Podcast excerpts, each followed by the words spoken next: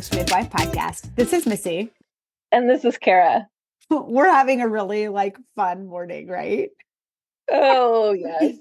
oh my. Uh also, it's January in the Midwest. And I just want to say that like January just feels like one big Monday. It also feels like it's been 8 months and it's uh what is today well it's the end of january i mean it has been the longest month it's the 27th i feel like january has like 8459 days. Yes. Yes. I'm over it. There's this funny thing that i've seen about the midwest as well of like first winter muddy season uh you know like we go through various there's various iterations of winter. This has been hardcore winter where I'm at for the last few weeks. And now we're in that like everything's melting and it's brown and gray and disgusting. I love snow. I love snow. Not not at this stage. Not at this stage. It's ugly. Yeah, it's like rainy and disgusting here and everything is gray. But I also think we're going to get more ice and weather in the next couple of weeks. So I'm just like, wah, wah, wah. I know. I know. It we is need some sunlight. Um, I though am appreciating a fireplace and a couch and snuggling up and watching Oscar nominated movies. I did some of that last night. That's fun. I um I think I finally have my Netflix trained to where it doesn't ask me if I'm watching anymore. Um so thank you Netflix for figuring out how to not do that. But I feel like we should get awards for uh like literally sitting and watching an entire series in a weekend. Like Yeah. I mean, I'm going to do that next week, I think, um, because I haven't watched the new Bridgerton series and I haven't watched the new, or the new, yeah, the new season, and I haven't watched the new season of The Crown, which is also not like me. Ooh, yeah, I'm caught up on that. Um, I, so I'm giving you a tip until listeners, if you weren't going to watch Nyad, which um, it's uh, Jodie Foster is nominated as Best Supporting Actress, and nope, I've totally lost it. Who plays the lead? But she's also nominated for Best Actress in a Leading Role. Um, it's a true story of Diana Nyad, and she Ooh, tried. Yes, the swimmer. She tried to cross from Cuba to Key West when she was young and then she decided that when she was in her 60s that she was going to try it again and like the whole movie i was like it was a riveting i was literally like sitting on the edge of my seat and i also have a swimmer and you know you're married to a swim coach so there's just some of that but Yeah. also some of the performances like were just so like mind blowing that now I need to watch all the other movies to see if all of those performances are just as mind blowing because like it is not nominated for best picture but these two leading actresses are nominated in their categories. So, that was my first of my list of the things I need to watch. Um we're going to go see Oppenheimer tonight. So I will know about that. And so, anyway, it's Oscar season. And so, one of the things that I get like way behind this time of year when it's gross outside is like, I'm going to watch eight or 10 movies because I want to understand why people are winning Oscars for these movies. That's awesome. Also, I would like to say the plot of the Barbie movie is about overcoming the man. And Yeah. I love Ryan Gosling. I do too, and he's excellent in the movie. Amazing. He Yes. is he was amazing in La La Land. Like there's all kinds of movies that I can good in life too. Like he's a good dude, uh he's in a long-term relationship with Eva Mendes. Of course he's a good dude. and he calls her his lady. I love that.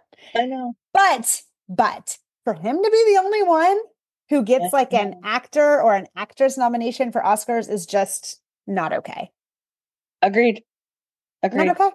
And they're like, well, everybody else got nods and like as the producer and for the best original screenplay. And I'm like, no, no, it doesn't. No, it doesn't count. But there, I mean, there are some powerful performances that are nominated, but and and um America Ferrera, I'm like, you you show us, girl. But Yes. Yes. Margot Robbie got robbed. Robbed, Agreed. robbed. So I digress. And that was a fun little catch up. What are we talking about today? Well, I mean, we are talking about one of the most thrilling topics ever a little vaginitis. No, that's silly vagina. Well, I mean, it's yeah, it's a slow little ecosystem, and sometimes things just get a little awry. Ecosystem. I people laugh all the time because I stole this quote from Dr. Oz where he was like, vaginas are self cleaning ovens and you don't need to put anything in them to clean. And I'm like, it is. It's like its own little oven and it does all the things. And when it's working like it's supposed to and when it's balanced like it's supposed to, it will do all of the things. Right. Right. And then there's times when it doesn't. There are times when it doesn't, and vaginitis is probably the number one complaint of why people come in and seek like episodic care in GYN. Like, um, when things are working fine, people come in for their well woman visits, and that's it. The thing that will bring them in for a problem visit, oftentimes and most frequently, is vaginitis. Yeah, and it's the thing too that I think a lot of women try to fix on their own. Yes. And um, you know, as women's health care providers, it's I think understanding, helping women understand their vaginas and how they work is one of our like big roles. Like, hey, right? There are all kinds of things that this amazing part of your body can do, right? And understanding like how it works and understanding like physiology and when we sh- when we should treat something and when we shouldn't and i mean sexual health like it's just all the things right? We play a huge right. role in just the idea of like patient education. I if i could have an hour long visit with patients i would tell them all the things right? But instead i get to provide it in like five and ten minute snippets of like here's what i'm going to tell you that's going to be important. And like this is a conversation for another podcast but like how do we condense information when we only have a short amount of time to give it Mm-hmm. and figuring out like what your top three things are. And so me saying that a vagina is a self-cleaning cleaning oven, please don't put anything in it to clean it is like one of my bullet points when I'm talking to people about vaginitis or odor or itching or anything like yeah. that. Yeah. I think we've talked about it previously of like I have this little spiel about like the care and keeping of your vagina and vulva and um getting those scripts down is really important. I think what we should do today is not necessarily focus on our typical vaginitis because most people are pretty comfortable with straightforward. We'll do a little summary, but then I think we should probably spend some time on the um, oh more complicated, uh, like recurrent vaginitis, things that aren't responsive to typical treatment, that kind of thing. Yeah, and the stuff that like we don't like most of us. And i think what we're going to start with a little bit of just like review of common vaginal like yeah. discomforts and infections and things like that. And we're going to stay away from stds because that's a whole nother situation right. uh, and stis but um it's just like we are good at treating the normal stuff right? Very typical presentations of yeast very typical presentations of bv right very typical right. presentations even of atrophic vaginitis it's right. when things either don't get better, get worse, come back with a different set of symptoms, right?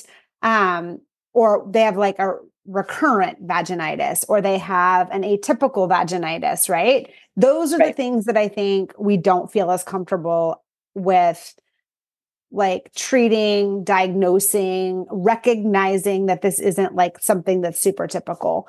And um, yeah, I think that that's what we should climb into. Sounds good. Sounds good.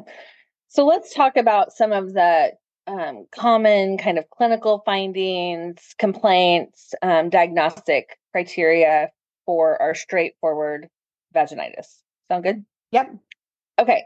So one of the most common um, infections, conditions, uh, it's not, it's hard to call it really an infection, but vulvovaginal candidiasis, VVC, candida being yeast. And so this is a yeast infection. Um, and typically the symptoms are vulvar and vaginal. So that's why it's vulvovaginal. Itching, soreness, clumpy white discharge, typical, right? Like cheese like is what people oftentimes describe it as and the description of like i want to put something in there to itch it Yeah, I always think of, you know, the bottle brushes that you clean baby bottles with. I'm always like, if you want to put that in your vagina and vigorously, uh, you know, shake it back and forth, that is most likely a yeast infection. Yeah, or a toilet. I used to like tease like a toilet brush, right? Yeah, yeah. So the itching and the itching can be so bad that people will have some bleeding, excoriation, that kind of thing, just because the tissue has become so excoriated from the itching and the scratching.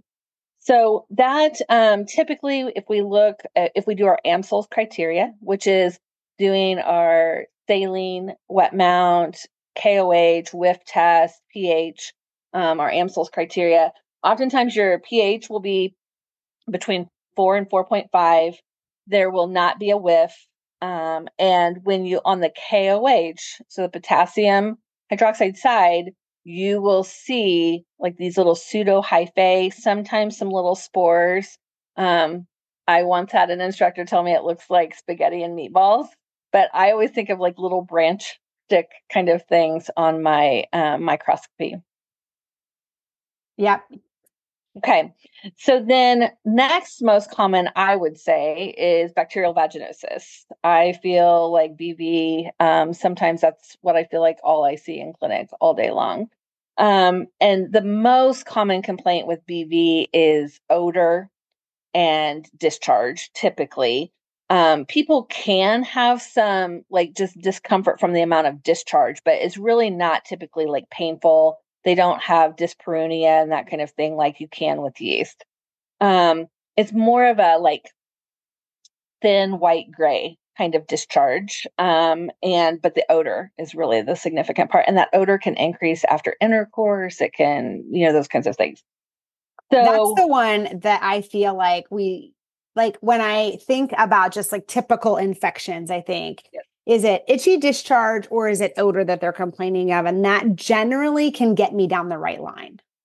It can, but the Amsel, like really doing the wet mount and all of the criteria is important because you can't always tell just by looking at someone or hearing their complaints. You can have a really good idea, but it doesn't, oh, it's not always 100%. Correct. So with BV, your pH is going to be greater than 4.5. You will um, have a positive whiff. Um, so when you do the KOH and like we we laugh about you don't really typically have to have it right up next to your nose to have a positive whiff. You can tell from a bit away. Um, and that you won't see anything on your KOH side of your slide. But then when you look at the saline side, you're going to see these epithelial cells that are kind of coated in little um, bacteria, and it kind of looks like a fried egg with like pepper all over it. And so those are called clue cells. Um, okay. So BV and then trich being our other really common vaginitis. Um, depending on where you're at and what kind of population you take care of, you may see more trich than others, but certainly it um, will have a, an an odor to it. Um, thick. I always frothy, frothy discharge. Um, I hate frothy that. should only be like on your cappuccino. Yeah, like you coffee. don't want it in your vagina. Um, and it can be kind of a greenish yellow discharge. Um, you can have uh, some pain just from the amount of irritation. Um, when you do the exam and you look at the cervix, it will look like a little strawberry cervix. It's got the little petechiae covering because it's so um, so uncomfortable and um, irritated. Your pH again is going to be greater than 4.5 you will oftentimes have a positive whiff, but it's not required for diagnosis. Um, your KOH side of your slide is going to be negative, but on your saline side, you're going to see some um, motile protozoans. um, a single cell has a little flagellated tail on it, um, and that is pretty typical of your trich. People sometimes ask, so I'm gonna like give you this thing like, how do you know that they're not sperm versus trich? You ready? Yeah. So trich has a great big head and a little tiny tail. It yes. almost looks like a triangle that's like swimming around with a little baby tail, right? Kind of like what we'd say like T Rex has a big head and little tiny arms. So that's yeah. what trich looks like. But sperm are definitely small heads, long tails. So that is your defining characteristics when you're looking at what might or might not be on your slide. I'm never going to think of it the same again. I'm going to know that Trich is the T Rex of moving cells on my microscopy.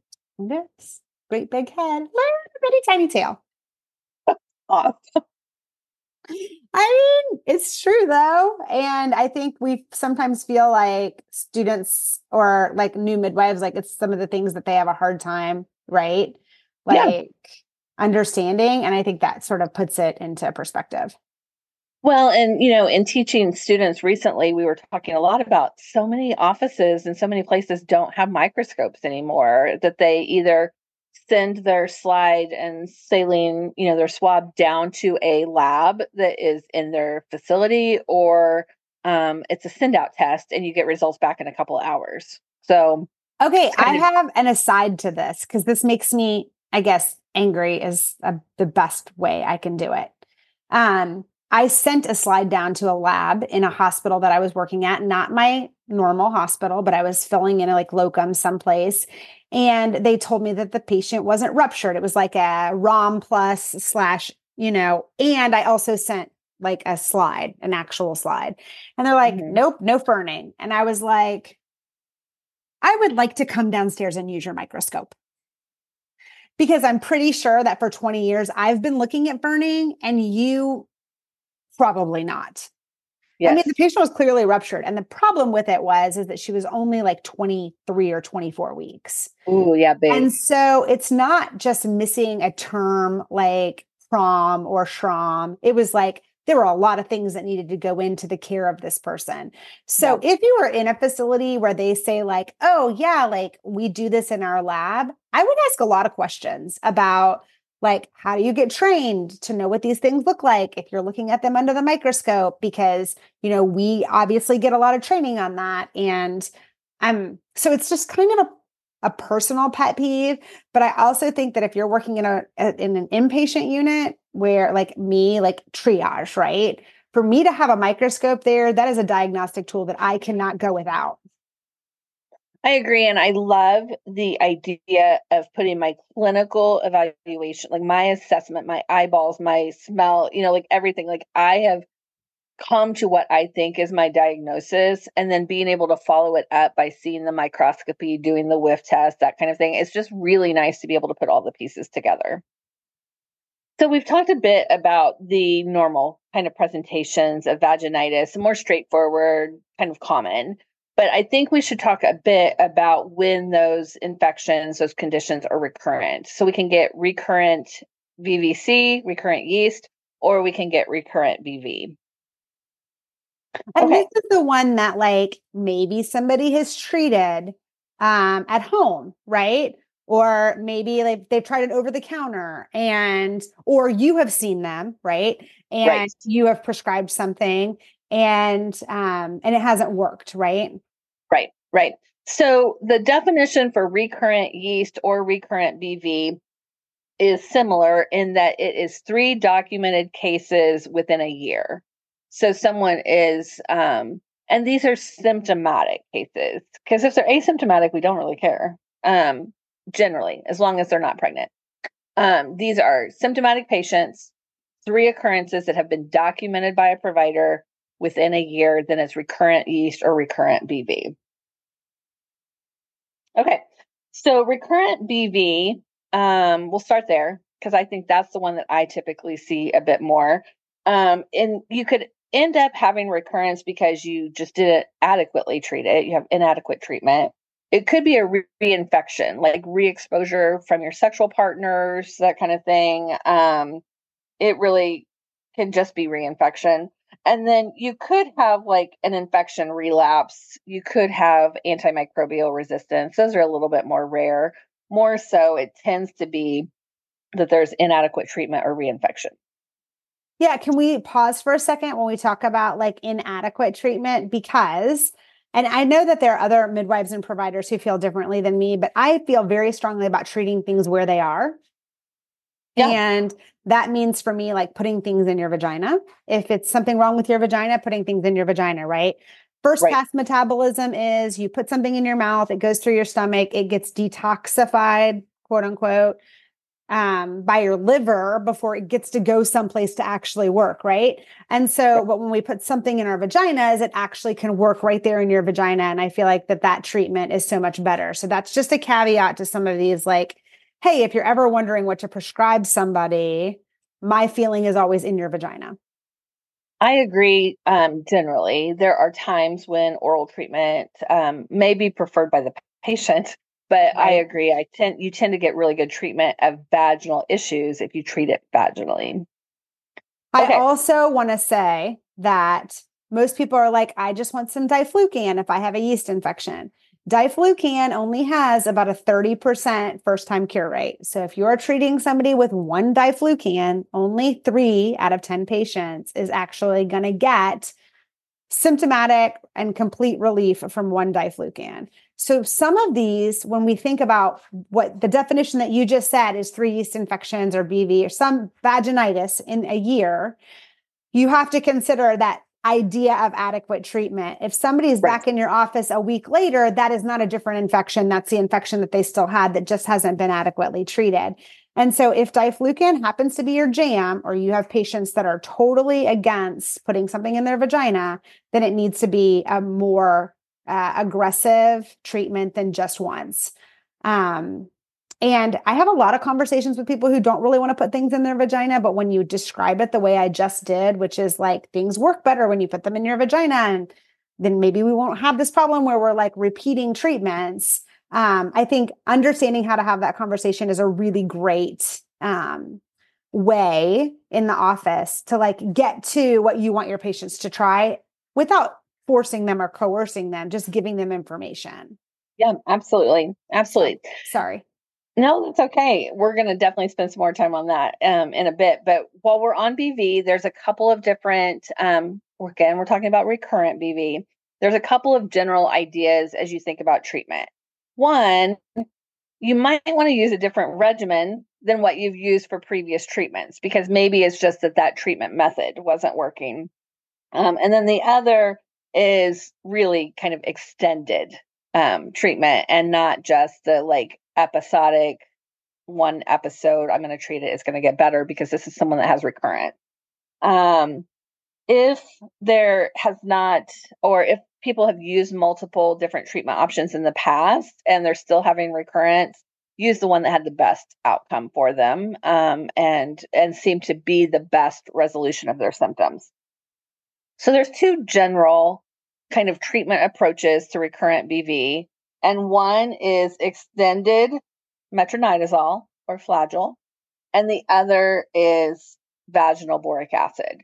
So let me really quickly tell you about the extended um, metronidazole, and then I think we want to spend a little bit of time talking about boric acid. So extended metronidazole is generally pretty well tolerated. It's easy to use. Um, it's not toxic, that sort of thing. It tends to work pretty well. You can do treatment with oral flagyl or you can do the vaginal gel. Um, really, it has to do with patient response. You've heard Missi and I say we kind of like vaginal treatments, but um, certainly if someone was doing, you know, an extended use, if oral is easier for them, then they could do that. So, if you were going to do oral pills, you would use um, metronidazole. You could also use tinidazole, which is Tindamax, 500 milligrams given orally twice a day for seven days. Or you could do the intravaginal therapy, which is the gel given as a five gram dose twice daily for seven days. And that is the more intensive, extended. And then you could do maintenance. And the maintenance therapy is typically the gel. And you're going to do it um, intravaginally twice a week for four to six months.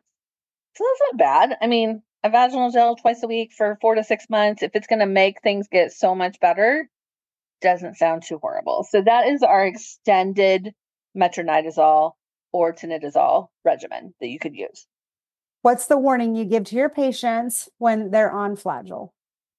Well, if it's oral, you want to make sure that they know they shouldn't have any alcohol with it. They can have kind of a disulfiram kind of reaction. And I've actually never had a patient have that, probably because we've done such a good job of warning people about it. Yeah. It, I always tell people like Antabuse is like a medicine from a million years ago that used to keep alcoholics from drinking because it would cause right. this like severe reaction of like vomiting and whatnot. Yeah. And that's sort of the reaction is even if they don't vomit, it just can make them feel generally unwell. Yeah, absolutely. Now, some people, um, with even with these extended regimens, um, when they stop the regimen, may have a return of symptoms, and that's a whole nother beast entirely.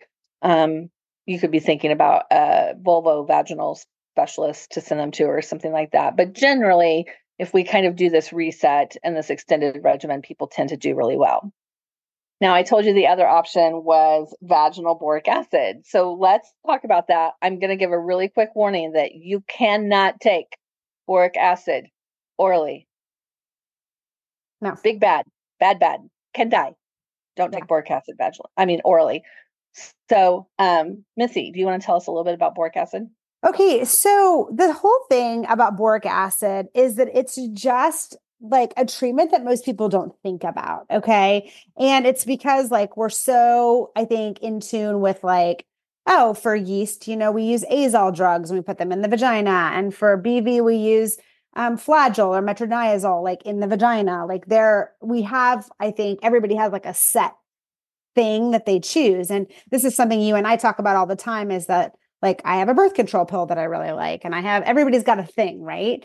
And right. so, but boric acid is something, and I will tell you, I had a I had a situation with a, a young patient. She was maybe 16 a couple years ago, where I mean, I did every panel, uh, every like all of the atypicals.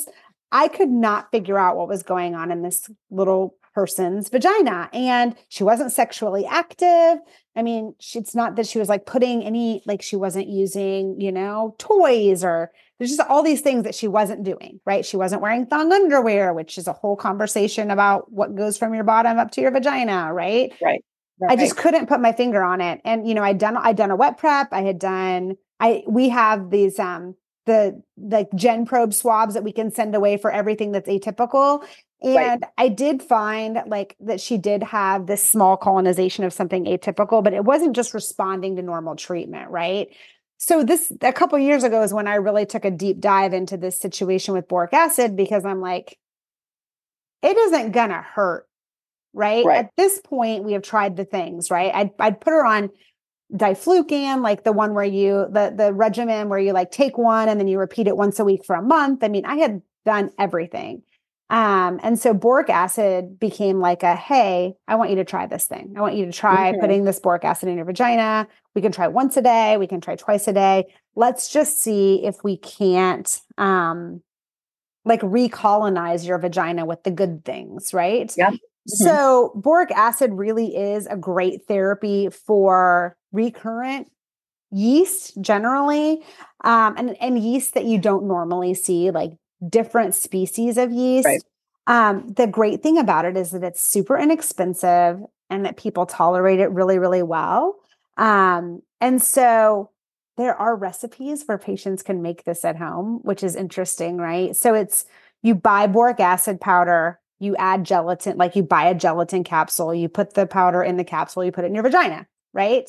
Yeah. You can also buy it on Amazon. You can also have it compounded if you have a compounding pharmacy. I need to find a compounding pharmacist to be on our podcast because I am a total believer in compounded things. Um, total aside, but like for people who are in menopause or perimenopausal that don't need great big doses of things in terms of what you can get commercially, like to have smaller doses of things compounded is such a great option. This boric acid thing is also a great option. The nipple cream I love also comes yep. from a compounding pharmacy. I think if you I, am going to do some research and get us a compounding pharmacist to come talk to us because I just cannot tell you how valuable they are.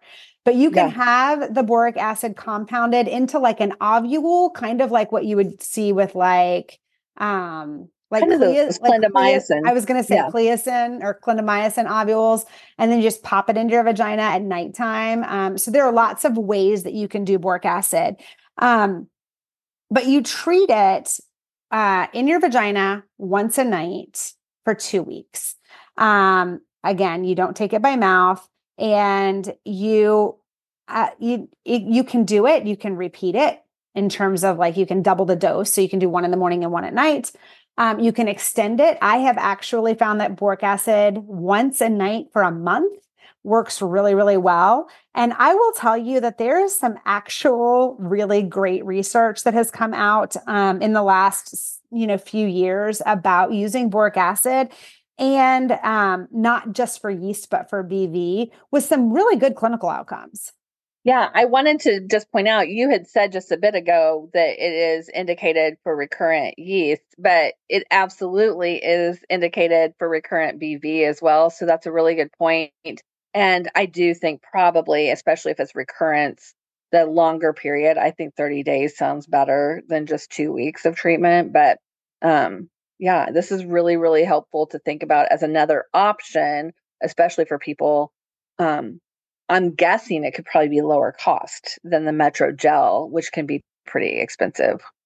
Also, in the literature that's out, it it does talk a lot about really good patient satisfaction, which matters so much to me when I'm treating people for things like this um, and very few adverse side effects. I mean, I don't think we get a lot of side effects with things that we put in people's vaginas to treat these kinds of things. I think the, there are annoying things like when you wake up in the morning, all the medicine comes out of your vagina. And so it looks like you have a lot of discharge. That is just like a mechanism of action, right? If it's got to go in your vagina, that, that is a closed system. So it has to come out, right? Yeah. Um, but in terms of patient satisfaction with boric acid, you also don't get that discharge because it's a it's like an ovule or a capsule that you put in your vagina. Yeah. So I think all of this is really helpful. Um, we've been talking about recurrent BV. There are some kind of lifestyle hygiene things that we can also mention. Um, there are some people that find really good um, resolution of symptoms if they use condoms for um, vaginal penile intercourse. Um, it's that if you're thinking about a pH change with introduction of any other substance, that can make sense that you're preventing the semen um, interaction with the vaginal fluids. Um, also, you know, it could be that you're wanting to make sure um, that people use good vulvar vaginal hygiene. Um, you don't want to do any douching. I think in general, that should be just a statement. Don't do any douching.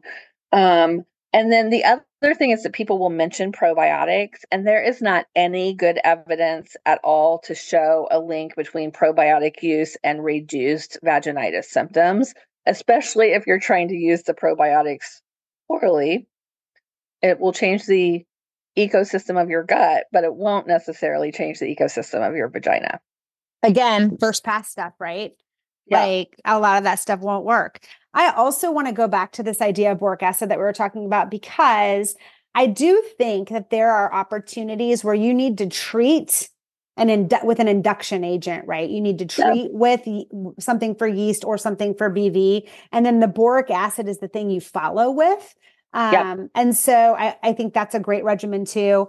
Um, I was I was just going to mention um, there are some, like I said, there are lots and lots of articles that will tell you like how to do your dosing for boric acid. I just want clinicians to like put it in the back of their head to be like, if the normal things that you're doing aren't working, I really want you to consider this as another option. I think it's a, um, and you had given me this recommendation before. The University of Washington has a patient handout on boric acid.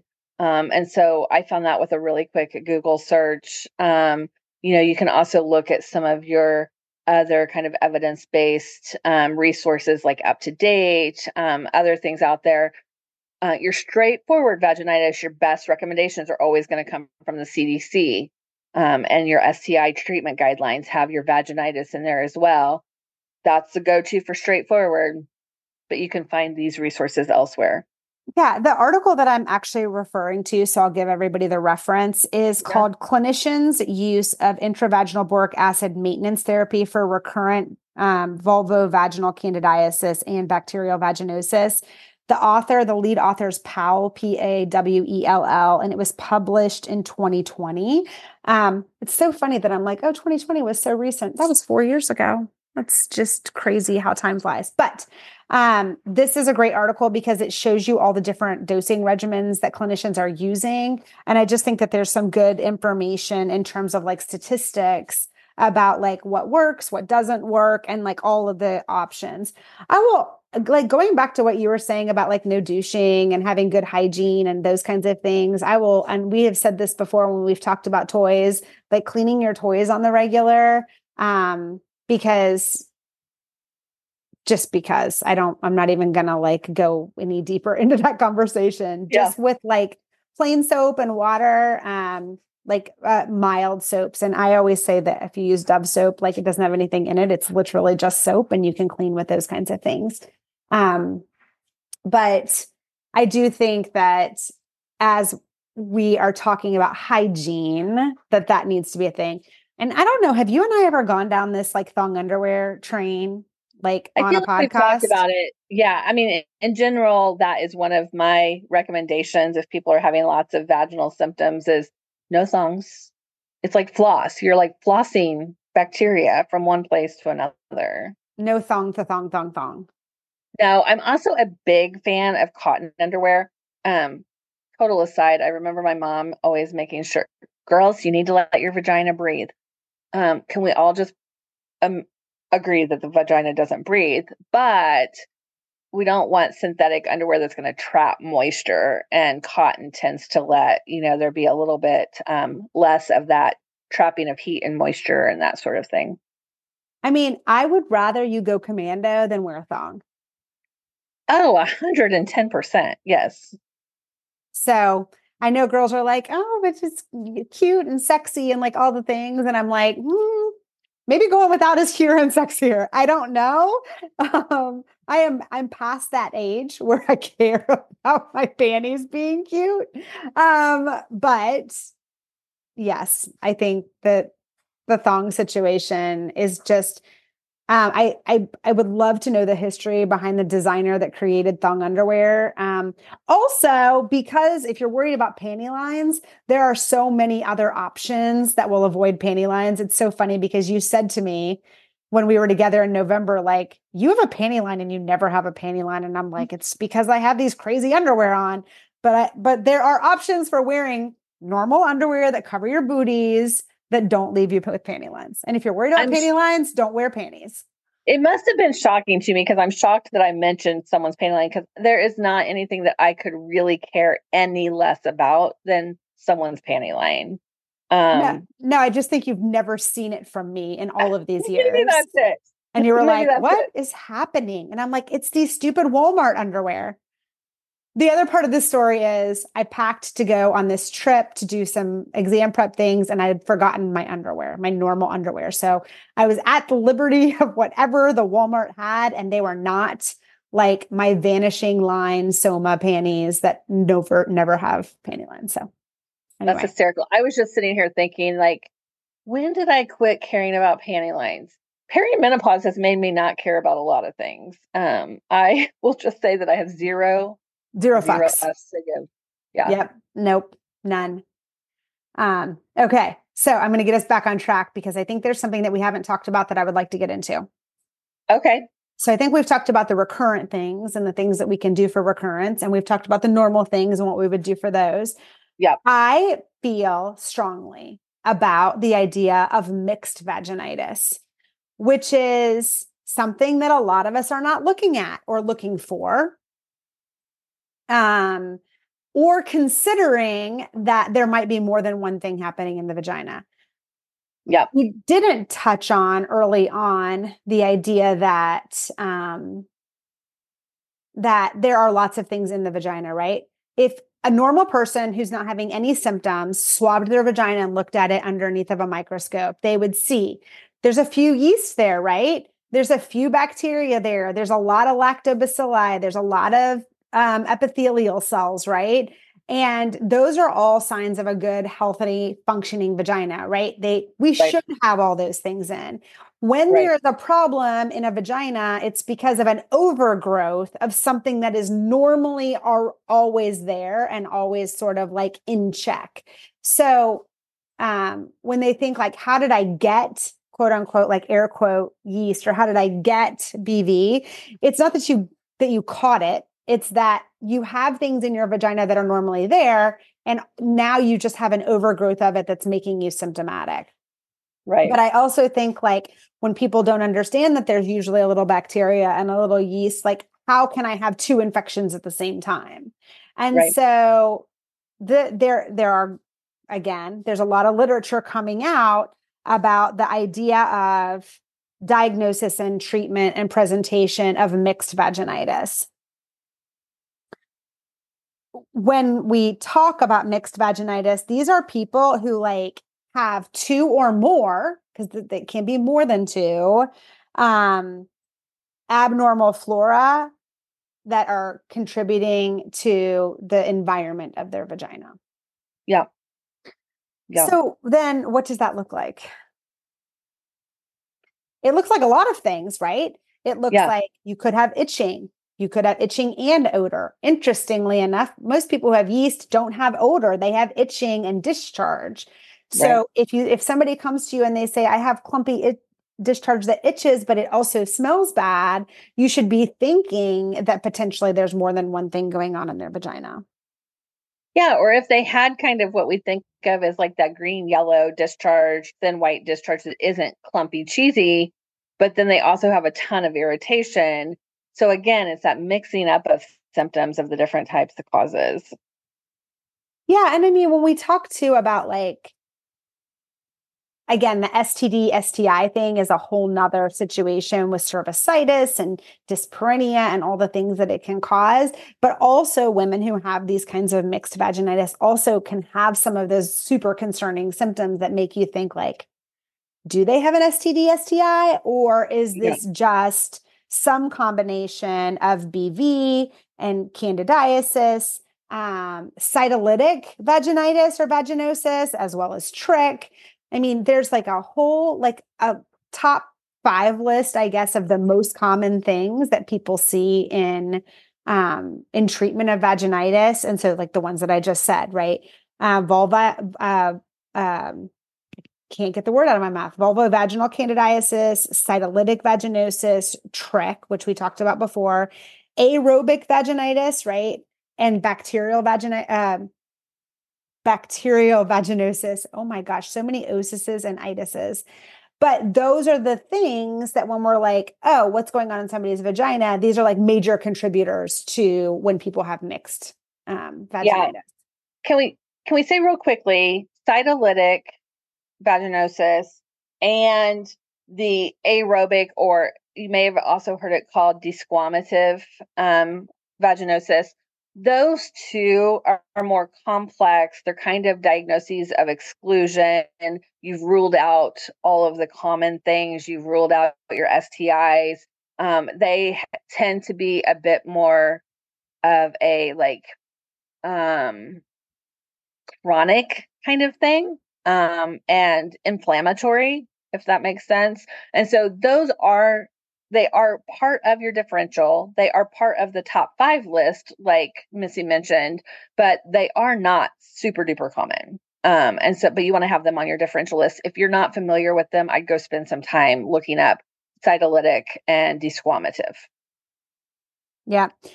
Um, I was also going to say too that like when we're diagnosing people with these mixed things, we're still doing looking at clinical symptoms, understanding our clinical findings, right? And then what are the lab tests that we're looking for? So that can be gram stains, that can be PCRs. I really am super appreciative when somebody hands me a swab and says, this will test for everything. And I'm like, okay, great. And then I can get all of my atypical, right? Things like those are the, yeah. the gen probes that we were just talking about. Like, what can we send away so that we can understand what's really happening in somebody's vagina? So it's the same kind of diagnostic workup that we would do for normal vaginitis. Right. But we're looking for then wh- what can we isolate so that we can treat appropriately? Yeah. So I think there's a couple of different like treatment recommendations and they make sense. One, treat what the cause is. Um, and so that, that makes sense. You're still using, as Missi said, your diagnostic criteria. When you identify more than one thing, you're going to treat those things, but you're going to treat them as you normally would. one is that you want to treat any sexually transmitted infections, obviously. Um, that that kind of goes without saying, but that would be a priority for you in treating those. Um, and then, you know, you could treat whichever symptom is the most uh, troublesome to the patient. And really, our main goal is alleviating symptoms because that's what we talked about even really early on in this conversation is these are people that are symptomatic. And so you want to alleviate symptoms and start with the symptom that's the most troubling to the patient. I want to give everybody a reference because yeah. honestly, this article, I should like send it to AMCB and be like, hey, can you put this in our article set? Because I think people would learn a lot from it um, because it's not published in like a journal where you or I or the normal like midwifery community would look for it. Um, yeah. It's called Recent Advances in Presentation, Diagnosis, and Treatment for Mixed Vaginitis, um, November of 2021 in Frontiers in Cellular and Infection Microbiology. Yeah, I wouldn't go looking there. That's what, what I mean. You wouldn't look for it. And the main author's last name is QI. Now, I will not pronounce that correctly, but it's just those two letters, QI.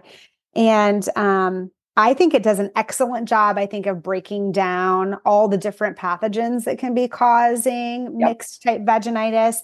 And I also think what's interesting, it's got a lot of criteria in here that I never knew. Um, you know, you were talking about Amsel's criteria earlier in the context of like how we like look for um, diagnostic criteria for uh, vaginitis. Yep. But um, this article also talks about Nugent's criteria. Um, there's a whole nother um, Sibley's criteria which I also like I don't these are like criteria for looking at vaginitis that I never like learned or, or heard about and it could be because that's more from like it's not as much of a like clinical tool as what we would use but I do think like this article does an amazing job I think of breaking down figuring the figuring out part the part that I think is really difficult for us sometimes when we're in a clinical situation where we feel like a fish out of water right yeah, absolutely. And the great thing about this article that Miss C just shared with us is that it's open access, so you should be able to find it um, pretty readily. This is one I think I'm going to download and keep in my little, um, you know, resource list because it is really, really helpful, um, particularly as you think about those things that aren't as straightforward and um, single, single type uh, vaginitis. Yeah, I think that the whole idea of this conversation is is that as a midwife, as a brand new baby midwife even, you should feel comfortable about treating straightforward yeast and straightforward BV and straightforward trich, right? Yeah. But and and so I've I've been trying to replace and in my or replace the word but with and in my criteria in my like conversation because I think like why does it have to be a but? Why can't it be an and? So you should be able to treat those things and also recognize limitations when you have somebody who has an atypical presentation or who doesn't respond to the treatment that you've given them for what you thought was a straightforward vaginal infection. Yeah, yeah. So I hope this has been a good review for people for the straightforward treatment. Um, we've talked about recurrence um, and how you can do some maintenance therapy to kind of try to reset the ecosystem. And then we've talked about when you can have, you know, the complexity of mixed vaginitis and multiple multiple agents, multiple symptoms going on all at once. Yeah, I hope this was a good review. I hope it wasn't too off track or too uh, disjointed, but I think we did a pretty good job today. So thanks for joining us for the Engaged Midwife podcast. We can't wait to talk to you again. Take care.